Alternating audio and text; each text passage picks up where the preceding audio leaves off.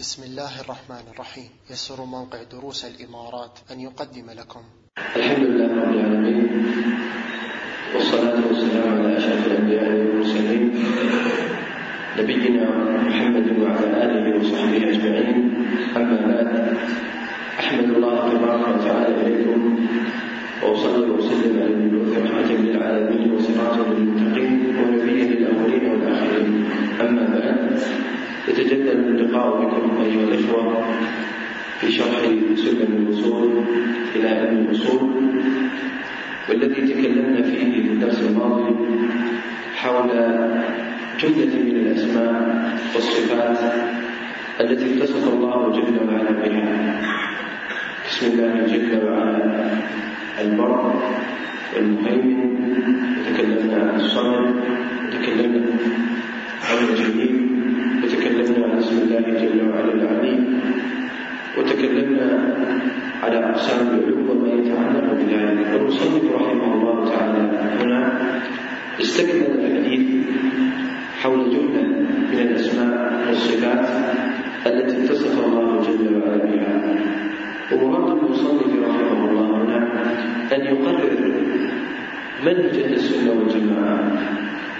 في باب الأسماء والصفات القائم على الاثبات ما أثبته الله جل وعلا لنفسه وما أثبته له رسوله صلى الله عليه وسلم من الأسماء والصفات من غير تحريف ولا تعطيل ومن غير تكييف ولا ولا تمثيل. فان أهل السنة والجماعة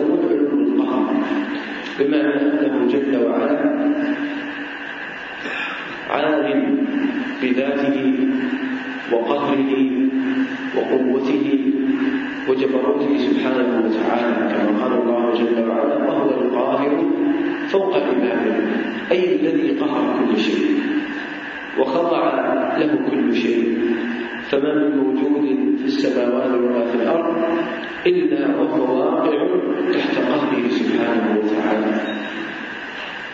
كما قال الله جل وعلا إن كل من في السماوات والأرض إلا آتي الرحمن عبدا.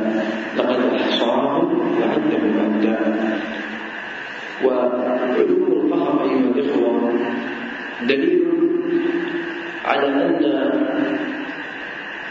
هذا القهر له سبحانه وتعالى صفة الكمال لأن القهر قد يكون صفة كمال قد يكون صفة نقص في بعض المخلوقين. لا سيما إن كان هذا القهر مبني على الظلم وعلى أخذ الحقوق وغيرها. أما علو قهره سبحانه وتعالى فهو علو كمال. وعلو استحقاق كما ذكر ذلك أهل العلم. ليس العلو تجبر أو تسلط. أو غيرها من المعاني التي قد يوهمها اسم القهر كما هو في الظاهر ثم يقول علو الشان أي علو شأنه سبحانه وتعالى عن كل نقص وعيب قد يتوهم في ذاته سبحانه وتعالى. فهو جل وعلا عالم في شأنه عالم في ملكوته عالم في أمره عالم في نهيه عالم بجميع شأنه سبحانه وتعالى. فلا ينقصه شيء ولا يعني يتقرب منه شيء فيه نقص أو مذمة أو عيب. كما بين الله سبحانه وتعالى ذلك في كتابه فقال ليس كمثله شيء وهو السميع البصير. ففي هذه الآية نفى الله جل وعلا. مشابهة غيره به جل وعلا. ليس كمثله شيء. ثم أثبت له الأسماء وأثبت له الصفات فقال وهو السميع البصير. وهذه الآية أيها الإخوة تعتبر مدرسة من المدارس العظيمة لأهل السنة في هذا الباب في باب الأسماء والصفات. وقفنا عندها سابقا. في أكثر من موضع. وتكلمنا عن معناها وتكلمنا على ما تضمنته هذه الآية من الفوائد ومن الدرر وهي تعتبر أصلا في هذا الباب. يقول المصنف رحمه الله القسم الثالث طبعا علوم الذات أي أنه جل وعلا عالم بذاته جل وعلا وعلوه بذاته لا ينافي القرب ولا ينافي كذلك ماذا معيته بل هو جل وعلا عالم بذاته. وعلو الذات أيها الإخوة هو من الصفات الذاتية له سبحانه وتعالى. فالله جل وعلا يتصف بصفة العلو وهي من الصفات الذاتية التي دلت عليها دليل الكتاب والسنة والإجماع والعقل ودليل الفطرة والحس كما سنبين فيما سيأتي. ثم قال جل عن الأضداد والأعوام والأعوان جل أي تنزه سبحانه وتعالى. عن الأعوان عن الأضداد أي أن يكون له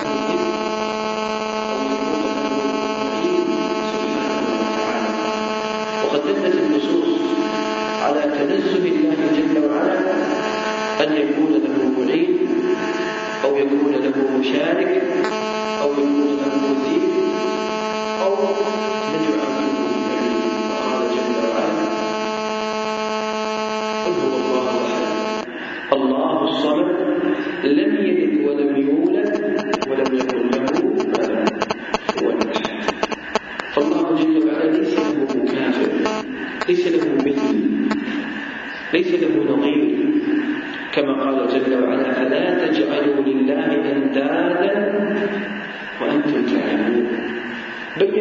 العلم هذه الآية. فلا تجعلوا لله انداد أي نظراء وشركاء وأنتم تعلمون أنه لا يخلق ولا يرزق ولا يحيي ولا يميت إلا الله سبحانه وتعالى. وهذه الآية فيها رد على كل من اتخذ مع الله جل وعلا ندا وبين الله سبحانه وتعالى بشاعة. هذه الأنداد من دون الله سبحانه وتعالى كما قال جل وعلا تكاد السماوات والأرض يتفطرن منه وتنشق الأرض وتخر الجبال هدا أن دعوا للرحمن ماذا ولدا. الأنداد من دون الله جل وعلا قد اتخذهم من أشركوا بالله سبحانه وتعالى. فمن الأنداد الذين عبدوا من دون الله جل وعلا الأنبياء. قد اتخذوا من دون الله جل وعلا أنداد. وكونهم اتخذوا هي من جهة أقوامهم. فالأنبياء لم يدعوا لأنفسهم ملكا ولم يدعوا لأنفسهم ربوبية ولم يدعوا لأنفسهم ماذا؟ ألوهية ولذلك الله جل وعلا لما قال الله جل وعلا إنكم وما تعبدون من دون الله ماذا؟ حصبوا جهنم أنتم لها واردون فهم فرحوا بهذه الآية قالوا إذا سيكون معنا في النار ماذا؟ عزير سيكون معنا في النار عيسى سيكون معنا في النار غيرهم ماذا؟ من الأنبياء. فرد الله جل وعلا عليهم أن الذين سبقت لهم من الحسنى أولئك عنها ولا ينفعون وبين الله تبرؤ الأنبياء من اتخاذهم انداد من دونه سبحانه وتعالى. وذكر الله جل وعلا ذلك في عيسى. أأنت قلت للناس اتخذوني وأمي إلهين من دون الله؟ ماذا قال عيسى؟ سبحانك. ما يكون لي أن أقول ما ليس لي به علم. سبحانك نزه الله جل وعلا أن يكون قد تكلم بهذه المقولة. ما ليس لي بحق وعيسى عندما تبرأ تبرأ من عبادتهم له دل على أنه اتخذ من دون الله جل وعلا ندا من الأنداد التي اتخذت من دون الله جل وعلا أيضا الملائكة فهم عبدوا من دون الله سبحانه وتعالى. وكان ذلك بغير إيضاح إرادته من الأنداد الأولياء والصالحين الذين اتخذوهم ماذا من دون الله جل وعلا أنداد يتقربون بهم إلى الله سبحانه وتعالى وغيرهم من المعبودات. فالله سبحانه وتعالى تنزه عن هؤلاء الأنداد أن يكونوا له معاونين. وبين الله سبحانه وتعالى غناه عنهم وأنه سبحانه وتعالى يدير دفة هذا الكون بحكمته جل وعلا وبقدرته. وأن هذه المعبودات لا تملك مع الله جل وعلا شيئا.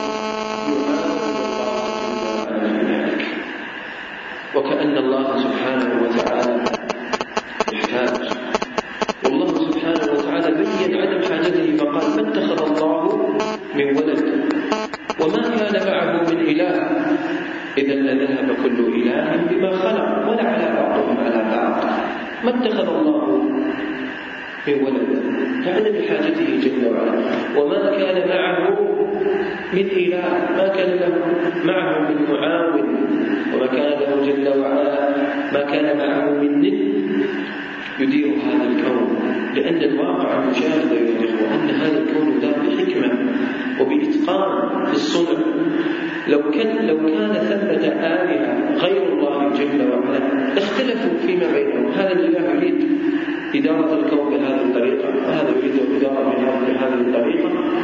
واختلافهم في ذلك دل على عدم استحقاقهم للألوهية وحصول الخلاف فيما بينهم. والواقع المشاهد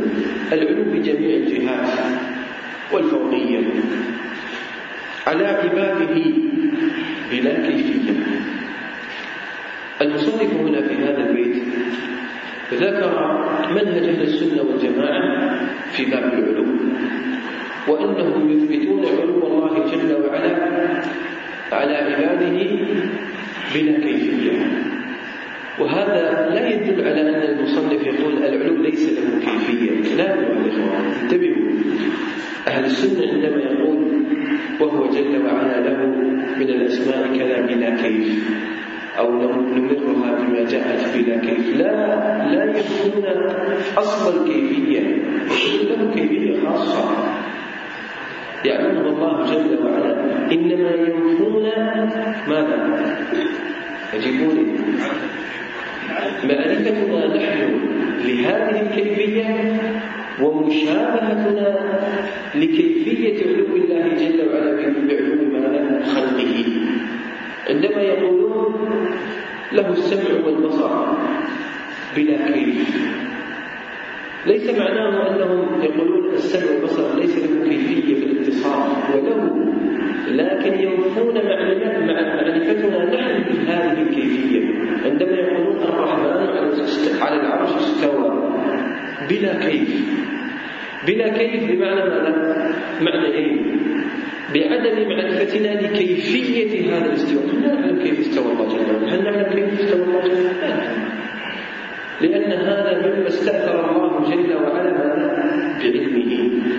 فنفي السلف للعلم بالكيفية دليل على إثباتهم لأصل المعنى. هم لا يقولون أن الاستواء ليس له كيفية في حقيقة له كيفية. والكيفية هذه ماذا يعلمها الله سبحانه وتعالى أما نحن فلا نعلمها ونقر بالاستواء وبالمعاني التي جاءت من؟ بالاستواء إذا السلف عندما يثبتون الصفات ينفون معرفتهم بماذا؟ بكيفية اتصاف الله جل وعلا بها وينفون كذلك مشابهة الله جل وعلا بخلقه فعلو الله يختلف عن علو خلقه كما دلت على ذلك النصوص ليس كمثله شيء وهو السميع البصير. حتى لا يفهم على أن السلف ينفون أصل الكيفية. لأنهم ينفون كما ذكرت لكم. ينفون معرفتنا نحن بالكيفية. والسلف عندما كانوا يقولون امروها بما كما جاءت بلا كيف كان هذا مرادهم. وهذا دليل على أنهم يثبتون أصل المعنى لأن كما بين شيخ الإسلام نفي الكيفية عما لا لم يثبت معنى له من القول. أنت عندما تنفي أمر أو تنفي مشابهة الله جل وعلا بخلقه وأنت أصلا لا تثبت أصل المعنى ما الفائدة إذا في نفيك؟ لا فائدة لها ولا قيمة لأنك تقول بلا كيف وأنت تنفي أصلا معنى أو تنفي معنى النزول أو تنفي معنى مثلا الوجه أو اليد أو غيرها من الصفات إنما يصح لك أن تقول بلا كيف إذا كنت تثبت أصل المعنى وتنفي ماذا؟ مشابهة الله جل وعلا بخلقه وتنفي كذلك معرفتك بالكيفية. المصنف يقول كذا له العلو والفوقية. علو الله جل وعلا دل عليه دليل الكتاب ودل عليه دليل السنة ودل عليه دليل الإجماع والعقل والحس والفطرة كذلك. وهي أدلة متنوعة. ذكر الإمام ابن القيم رحمه الله اجتماع الجيوش الإسلامية على غزو الجهلية والمعطية وذكر كذلك الذهبي في كتابه العلوم المشهور معلوم لديكم. ذكروا جملة وافرة من الأدلة وذكر في الإسلام وفي غيرها من الكتب حتى ذكر ابن القيم أن أدلة العلوم تتجاوز الألف دليل وكيف يصح في الأذهان شيء إذا احتاج النهار إلى ما؟ إلى دليل. مسألة العلوم هي من أوضح وأكثر المسائل ظهورا في باب الصفات. حتى أن السلف كانوا يكفرون من ينكر علو الله جل وعلا. لماذا؟ لأن إنكار العلو هو إنكار لأمر معلوم من الدين بالضرورة لأن النصوص في هذا الباب متوافرة. العلو لله سبحانه وتعالى تنوعت فيه أدلة الكتاب. فمن الأدلة من تصرح بالعلو. سبح اسم ربك الأعلى. ومن الأدلة ما تصرح بصعود بصعود الأشياء إليه. إليه يصعد الكلم الطيب. ومن الأدلة من, تصرح بنزول الأشياء من؟ منه جل وعلا. ومن الأدلة ما تدل على على استواء الله جل وعلا وهو نوع من أنواع العلو وإن كان علوا خاصا كما ذكرنا ذلك سابقا. طبعا الأدلة على هذه الآية العلو. كثيرة من القرآن أمنتم في السماء يرسج بكم الأرض. فإذا هي تمور قول الله جل وعلا سبح اسم ربك الأعلى عالم الغيب والشهادة الكبير المتعال وغيرها من النصوص. وأما أحاديث السنة فهي كثيرة أيضا. فالمصنف من أراد منكم أن يتوسع في أدلة العلو يرجع إلى شرح هذه الرسالة العظيمة. إلى معرفة الأمور سيجد أن المصنف توسع رحمة الله عليه في ذكر أدلة العلوم ولكن نحن نذكر فقط ثلاثة وأربع أحاديث من باب التذكير والإشارة وأنتم ترجعون إلى هذه المسألة في مطامها حتى لا نضيع بكم طبعا من الأحاديث وحديث الجارية المشهور عندما سألها النبي صلى الله عليه وسلم أين الله؟ قالت في السماء. قال ومن أنا قال أنت رسول الله. هذا الحديث أنا تكلمت عليه في شرح رسالة ابن زيد. تكلمت عليه كلام مفصل في معناه وكيفيته وأقوال أهل العلم وأوردت حتى كلام أهل البدع فيه. ماذا يقولون في حديث الجارية؟ لأن هذا حديث الجارية حقيقة يعتبر عند بعض أهل السنة فيصل في هذا الباب. وقد طعن أهل البدع في الحديث الجارية بطعونات كثيرة في السند وفي المتن كذلك. وما بغية منهم إلا أن ينكروا علو الله جل وعلا. وقال بعضهم كيف نأخذ حديثنا أو عقيدتنا من جارية وبعضهم قال أن النبي صلى الله عليه وسلم قال اعتقها فإنها مؤمنة من أجل فقط أن يخلصها من الرق لا أقل ولا أكثر وبعضهم قال النبي صلى الله عليه وسلم سألها ليرد عليها يعني أنه أصلا شك في إيمانها. وإلى غيرها من التأويلات والتحريفات ما الله جل وعلا به عليم. سبحان الله جارية أعلم بهم. بذات الله سبحانه وتعالى وما يستحقه له من العلو وهي لم تتعلم ولم تدرس كما درسوا هم وتعلموا المنطق وتعلموا علوم الآلة ونحوها فبدل أن يسخروا هذه العلوم في الإقرار بعلومه جل وعلا استغلوها في تحريف النصوص وليها وإنكارها وتأويل وتحريفها أنا نقول تأويلها وتحريفها عما يليق بها. وكل علو يأتي في النصوص يقولون ماذا؟ أنه علو القدر أو القهر أو علو الشأن أو غيرها من أنواع التحريفات من الأحاديث كذلك المشهورة في هذا الباب حديث زينب رضي الله عنها عندما كانت تفخر على غيرها من النساء زوجكن أزواجكن آباؤكن وزوجني الله من فوق سبع سماوات الحديث مشهور. تقريبا حديث سعد بن معاذ عندما قال النبي صلى الله عليه وسلم في حكمت بحكم الله جل وعلا من فوق سبع سماوات وغيرها من الأحاديث. وقوله عليه الصلاة والسلام إن الله لما قضى الخلق كتب كتابا فهو عنده فوق العرش. إن رحمتي سبقت غضبي. والأحاديث في هذا الباب كثيرة. لا أطيل عليكم يقول المصنف رحمه الله ومع ذا مطلع إليهم بعلمه مهيمن مهيمن عليهم. ومع ذا أي مع اتصافه جل وعلا بالعلوم والاستواء على العرش. ومباينة خلقه مطلع سبحانه وتعالى عليهم لي وهذا البيت من المصنف ليرد به على من يقول أن ثمة ماذا؟ منافاة بين علو الله جل وعلا وبين ماذا؟ اطلاعه جل وعلا على خلقه وقربه منه. لا يمكن عندهم أن يكون كيف يكون الله عالم وهو جل وعلا يطلع على ما يدور على ما بين الخلائق لذلك المصنف ماذا قال؟ قال بعلمه مهيمن عليهم جمع الله جل وعلا في النصوص بين علوه سبحانه وتعالى وبين العلم بأحوال خلقه. يعلم ما يلج في الأرض وما يخرج منها وما ينزل من السماء وما يعرج فيها. وهذا دليل على الإيمان بعلوه سبحانه وتعالى وبأن هذا العلو يجمع بين كون بين كونه علوا بالذات له سبحانه وتعالى وبين قربه من خلقه وعلمه واطلاعه على أحوالهم وشؤونهم وأمورهم. السبب الذي جعلهم أيها الإخوة يجعلون فرقا بين العلو وبين القرب ما هو. ما الذي جعلهم يقولون إن ثم هناك منافاة؟ أنهم تشبيه الخالق بالمخلوق. قلت قلت تشبيه الخالق بالمخلوق. هم نظروا إلى المخلوق.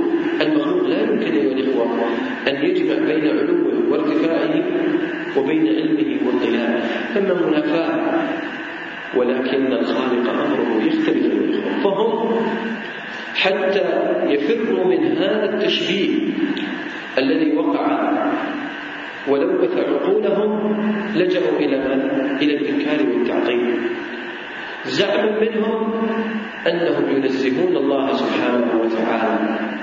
هم لهم بالعلو طبعا الشبهة لهم فيهم يعني تفسيرات كثيرة غير مذكرة لكن أنا أريد أن أحصر لكم هم لماذا يوفون بين كون بين العلو وبين القرب. من أجل أن هذا لا يمكن أن يجتمع في حق ماذا؟ في حق الخالق. تعالى الله عن ذلك علو كبيرا ولذلك المصنف بين أنه مع العلو فهو جل وعلا مطلع وعليم بأحوال خلقه. قال وبين رحمه الله بعد قال وذكره للقرب والمعية. لم ينفي للعلو والفوقية وذكر وذكره للقرب والمعية أي ذكر ماذا؟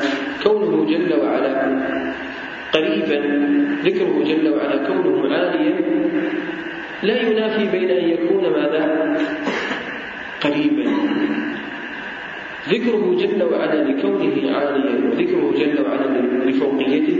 لا ينافي أن يكون جل وعلا ماذا؟ قريبا. وذكره كذلك يعكسوها ذكره جل وعلا للقرب والإحاطة والعلم وأنه جل وعلا مع خلقه لا ينافي كونه ماذا؟ كونه عالم سبحانه وتعالى السلف أيها الإخوة والأئمة من التابعين وغيرهم ذكروا المئية وذكروا كذلك أدلتها وذكروا أنواعها وأقسامها وقالوا أن المئية تنقسم إلى قسمين مشهورين القسم الأول المعية العامة. المعية العامة والتي مقتضاها ماذا؟ العلم والإحاطة والقرب وغيرها من المعاني. هذا معنى المعية العامة. القسم الثاني هو المعية الخاصة التي مقتضاها النصر والتأييد والحفظ وغيرها من معاني ماذا من معاني قربه جل وعلا من عباده المؤمنين. إن الله مع الذين اتقوا والذين هم محسنون. كما قال الله جل وعلا في آيات كثيرة مبينا مأيته سبحانه وتعالى أن لي معكما أسمع وأرى وغيرها من النصوص الدالة على مأيته أولياء المعية أيها الإخوة أهل البدع يرون أن ثمة كما ذكرنا تناقض ومغايرة بين القرب والمعية من جهة وبين العلو والفوقية من جهة. وقد ذكرنا أن السبب في ذلك هو الفهم الخاطئ للنصوص وفهمهم على أن المعية أصلا تنافي العلو هم قالوا أن كون كون الله جل معنا هذا ينافي علوه لأن المعية عندهم تفيد الاختلاط والامتزاج بين الله جل وعلا وبين خلقه. كونه جل وعلا معنا أي معنا بذاته سبحانه وتعالى. فكيف يكون هو معنا في المسجد هنا وهو جل وعلا مستو على عرشه؟ والسبب في هذا الفهم الخاطئ هو فهمهم لمعنى مع في لغة العرب وفهمهم كذلك لمعنى في النصوص الشرعية عندما قال الله جل وعلا وهو معكم. ونحن ذكرنا أيها الإخوة سابقا يعني في شرح رسالة النبي صلى الله عليه وسلم وتكلمنا في كلام طويل جدا حتى أردنا أقوال الأئمة والعلماء في معنى المعية وتفسيرهم لها لكن أنا أريد أشير إشارات حتى نمشي ولا نقف بها مع أيها الإخوة في لغة العرب لها ثلاث معاني. المعنى الأول أن تدل على مطلق المقارنة والمصاحبة. تدل على مطلق المقارنة والمصاحبة. كما قال الله جل وعلا يا أيها الذين آمنوا اتقوا الله وكونوا مع الصادقين. مطلق المقارنة والمصاحبة. ولا تقتضي امتزاجا وأنت في مكان وهي ماذا؟ وهي في مكان آخر.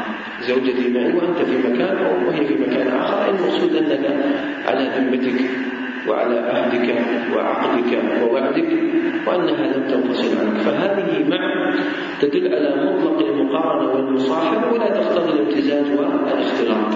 هذا المعنى الأول.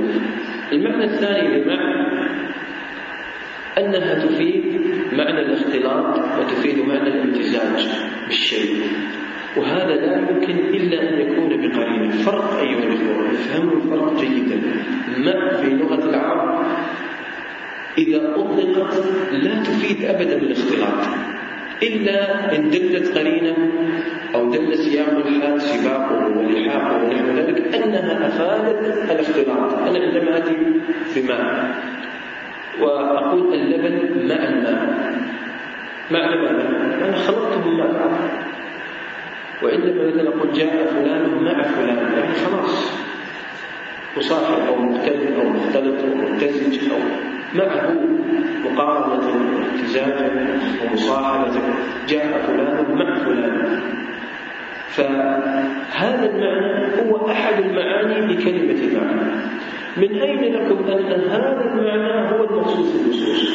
يعني تركتم المعاني الأخرى وجئتم إلى هذا المعنى وفسرتم به النص خاصة على أن هذا المعنى دلت النصوص أصلا على انتفائه لماذا؟ لأن النصوص دلت على العلو هذا واحد. ثانيا هذا الاختلاط يدل على النقص لله سبحانه وتعالى لأنه يستلزم على أن الله جل وعلا قال الله أكرمكم الله وأعزكم ويكون في الحشوش ويكون في أماكن قدرة هذا لا شك على أن النصوص يعني التعباء وأيضا يستلزم منه على أن الله جل وعلا حال بخلقه ويستلزم أمور لا أريد أن أقف عند مستلزمات الحلول التي هم بسببها وقعوا في ماذا؟ في الحلول وقعوا في الاتحاد وقعوا في جملة من أنواع الضلال والإنحراف بسبب اعتقادهم على أن الله جل وعلا حال بخلقه. والضلال أيها الإخوة يجر بعضه بعضا.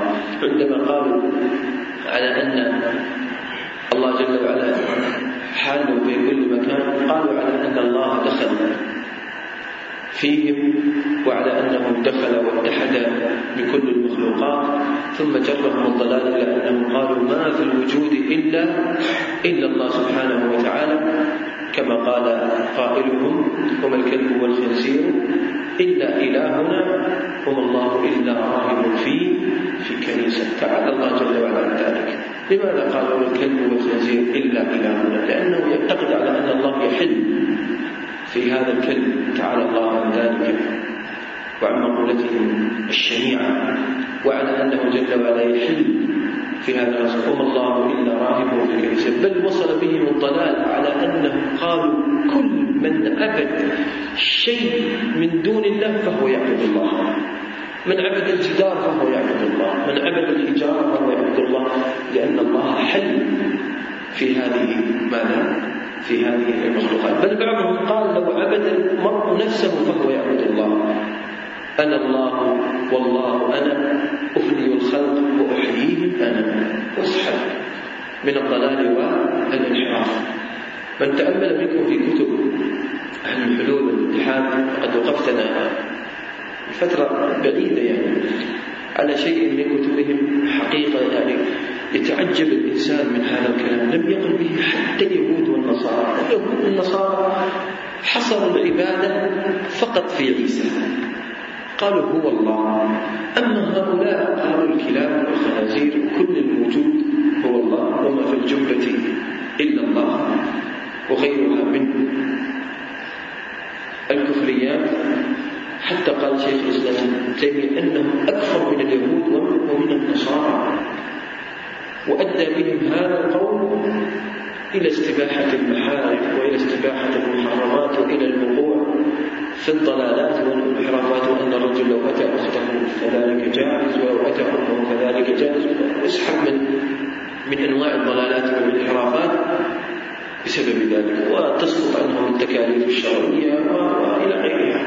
والسبب في ذلك عقيدته في باب الحلول والاتحاد أن الله جل وعلا حل في كل شيء واتحد بكل شيء. الشاهد قلنا المعنى الأول أن تكون معنى مطلق المقارنة والمصاحبة لا تقتضي التزاز والاختلاط. المعنى الثاني أنها تكون بمعنى الاختلاط. المعنى الثالث وذكره أهل العلم أن تكون مع بمعناها الحقيقي. ولا تدل على ماذا؟ على الاختلاط وعلى الامتزاج تكون بمطلق المقارنة والمصاحبة وهي تكون يعني كما ذكرنا مع عدم غياب الذات. تكون معية حقيقية مع عدم غياب الذات. كما كما كانت العرب تقول ما زلنا نسير والقمر معنا. فهي معية تفيد المقارنة تفيد المصاحبة وتفيد كذلك ماذا تفيد معنى الذات من غير أن تقتضي ماذا المقام من غير أن تقتضي حلولا ولا اتحاد. ما زلنا نمسي والقمر ماذا القمر معنا وهذا وهو كما ذكرنا القمر مع المسافر وغير مسافر. والله جل وعلا مع خلقه حقيقة.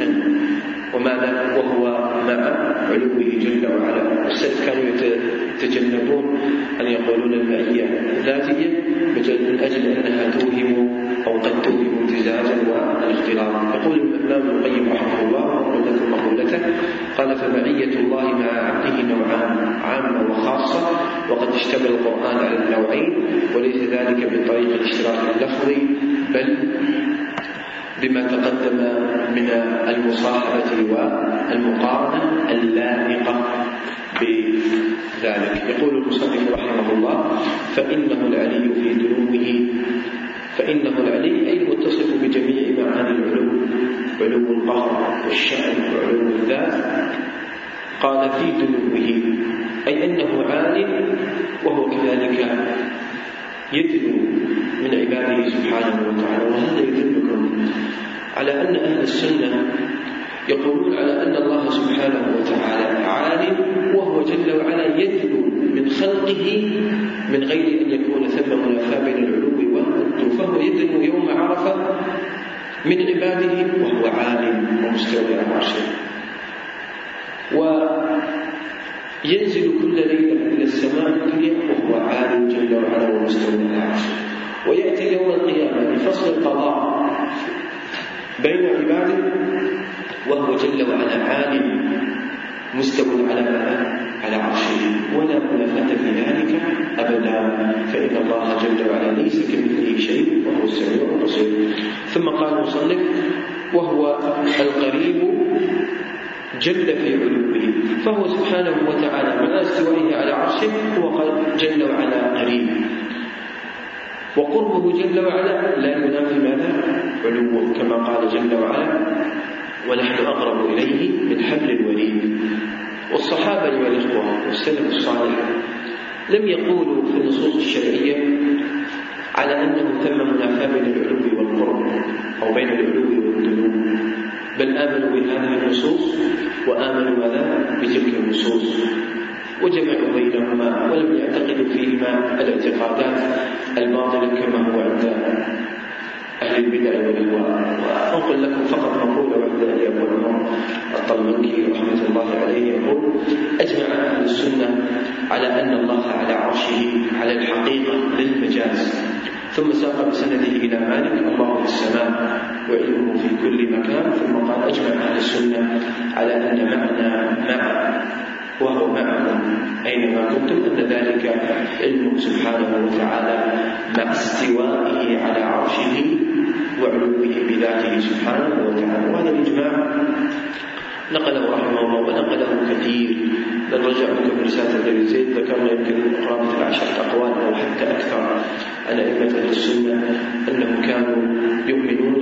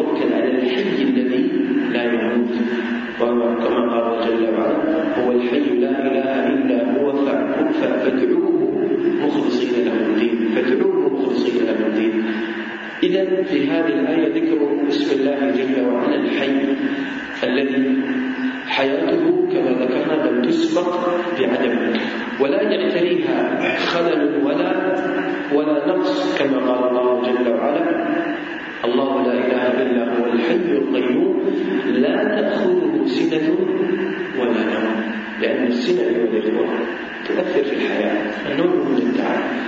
والنوم كذلك يؤثر ماذا في الحياة كما أن الموت يؤثر ماذا في الحياة. والنصوص في ذلك أيها الإخوة كثيرة كما قال كما قال النبي صلى الله عليه وسلم في حديث ابن عباس أعوذ بعزتك الذي لا إله إلا أنت الذي لا يموت والجن والإنس ماذا يموتون. وهذا يدل دلالة صريحة ظاهرة على أن الحي من أسماء الله والذي بلغ في الحياة منتهاه وغايته وقد بين العلماء أن كل حي في هذه في هذا الوجود إنما يستمد حياته من اسم الله جل وعلا. ماذا؟ بسم الله جل وعلا. الحي يقول المصنف رحمه الله القيوم. القيوم كما بين أهل العلم هو القائم بنفسه. فلا يحتاج سبحانه وتعالى إلى غيره بل هو جل وعلا قائم بنفسه. والمعنى الثاني أنه المقيم لغيره. فجميع ما في هذا الكون هو قائم بالله جل وعلا. ولو غفر الله جل وعلا عن هذا الكون أجزاء من الثانية لفسدت السماوات والأرض. ولو تخلى الله جل وعلا عن خلقه لحظة أو برهة من الزمن لفسد الخلق ولما قامت الخلائق المطلقة كل ما في هذا الكون منتظم وقائم بقيام الله سبحانه وتعالى.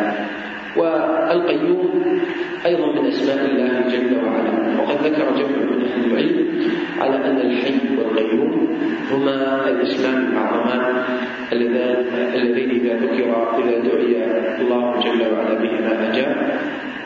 وإذا استعيذ بهما أعان وهذا قول مشهور لدى أهل العلم. يقول رحمه الله فلا ينام. لا يعتري حياته النوم ولا غفلة وذلك لكمال قيوميته سبحانه وتعالى. وقد ذكر الله جل وعلا ذلك في آية الكرسي التي تعتبر أعظم آية في كتاب الله سبحانه وتعالى كما بينا سابقا. وكونها أعظم آية في كتاب الله لأنها تضمنت ماذا؟ تضمنت صفة الرحمن فيها وصف الله جل وعلا ووصفه سبحانه وتعالى بالأسماء ووصفه كذلك بماذا؟ بالصفات وجاء ذلك في حديث أبي موسى المشهور لديكم إن الله لا ينام ولا ينبغي له أن ينام يرفع القسط ويخفضه يرفع إليه عمل الليل قبل عمل النهار قبل عمل الليل وهذا أيضا مشهور فيما يقول رحمه الله أن يشبهه الأنام هذه قاعدة عظيمة عند أهل السنة. جل أن يشبهه الأنام في كل شيء. والله سبحانه وتعالى لا يشبه خلقه في أي أمر من الأمور. بل من نسب المشابهة إلى الله بخلقه فقد تنقص الخالق سبحانه وتعالى. ونسب إليه ما ليس منه سبحانه وتعالى. كيف يكون كما بين كيف يكون الخالق الذي له الكمال المطلق يشبه المخلوق الذي النقص ملازم لذاته؟ المخلوق النقص ملازم لذاته. أما الله جل وعلا فالذي يلازم ذاته هو بلاغ الكمال المطلق. هذه الأبيات المصنف رحمه الله رائعة وجميلة. في بابها وفيها إثبات لجملة من النصوص وفي ذلك يا الإخوة بيان لقاعدة عظيمة ذكرناها سابقا وهو أن منهج أهل السنة والجماعة يقوم على النفي المجمل والإثبات المفصل وهذا هو الذي دلت عليه ماذا؟ النصوص ما معنى هذه القاعدة؟ معنى على أن أهل السنة إذا جاءوا يوفون ماذا؟ يوفون نفيا مجملا يقولون ليس كمثله شيء وهو السميع البصير. أو يقولون أن الله جل وعلا لا يشابهه ولا يماثله أحد. وأما إن جاءوا يثبتون فإنهم يفصلون في باب الإثبات. يقولون هو الله الذي لا إله إلا هو الحي القيوم. لا تأخذه سنة ولا نوم له ما في السماوات والأرض الذي يشفع عنده بإذنه. أو يقولون وهو السميع البصير. العليم الحليم الكبير إلى غيره من ماذا؟ من النصوص التي تدل على إثبات الصفات قول الله جل وعلا ليس كمثله شيء وهو السميع البصير هو الدليل على هذه القاعدة لماذا؟ لأن النفي هنا مشابهة لله جل وعلا بخلقه جاءت مجملة وأما في باب التفصيل فجاء الإثبات ماذا؟ مفصلا. فقال جل وعلا وهو السميع البصير. يدلكم على أن الإثبات يكون مفصلا وأما النفي فيكون ماذا؟ يكون مجملا. وهذا هو الذي يدل عليه حتى منطق العقل. أنا لو جئت إلى حاكم في الإمكان وقلت له أنت كريم صفة الكرم أعطيته صفة واحدة فقط. ما فصلت له ثلاث الصفات إنما أجملت له في الإثبات.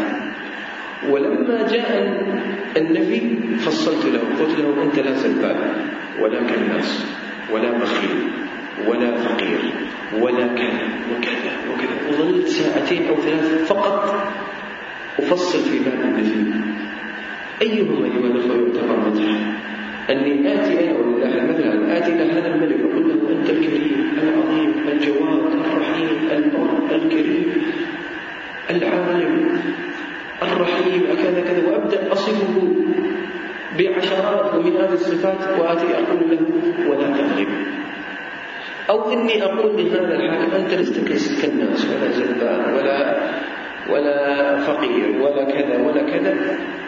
وفيك من خصال خير الشيء. طيب أيهما أيها الإخوة أعظم وأفضل في منطق العقل؟